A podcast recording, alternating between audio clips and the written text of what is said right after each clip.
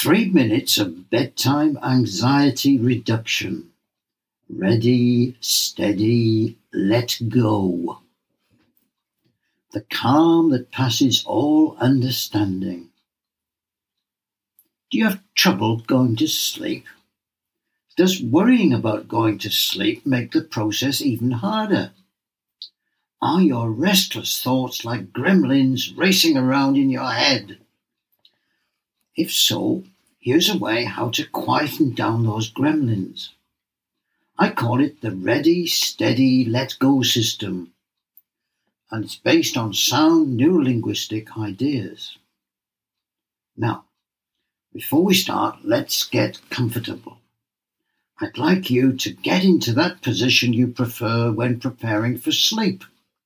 This is the ready position. Snugness is all important. Basil, who is a beagle, has a basket, but his preferred comfort position is to be snuggled up next to his owner, Belinda-Jayne, in the bedroom. Harriet the hedgehog turns her entire world into a snuggle blanket. Whatever your body is telling you is just right for you. Me, in the afternoon, I like to slump, head touching the back of my shoulders, bum sunk into the hollow of the sofa, legs outstretched on an old milking stool.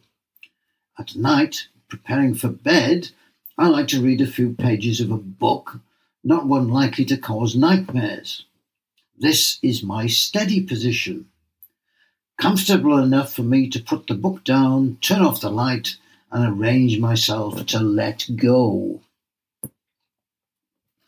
For the afternoon nap, the ready position is reached with a little more than a shuffle into a comfort zone. At night, you get to the steady position with or without the book reading. You may identify yourself with Belinda-Jayne, or Basil the Beagle, or Harriet the Hedgehog, or maybe some other animal you've envied for their deep comfort sleep position you've observed them in. You are now ready to let go. To let go gradually of those gremlins racing around in your head until they lose their energy and gradually, without you noticing it, have faded away. In the next podcast, I will be outlining one of my favourite slumber aids in the form of a story.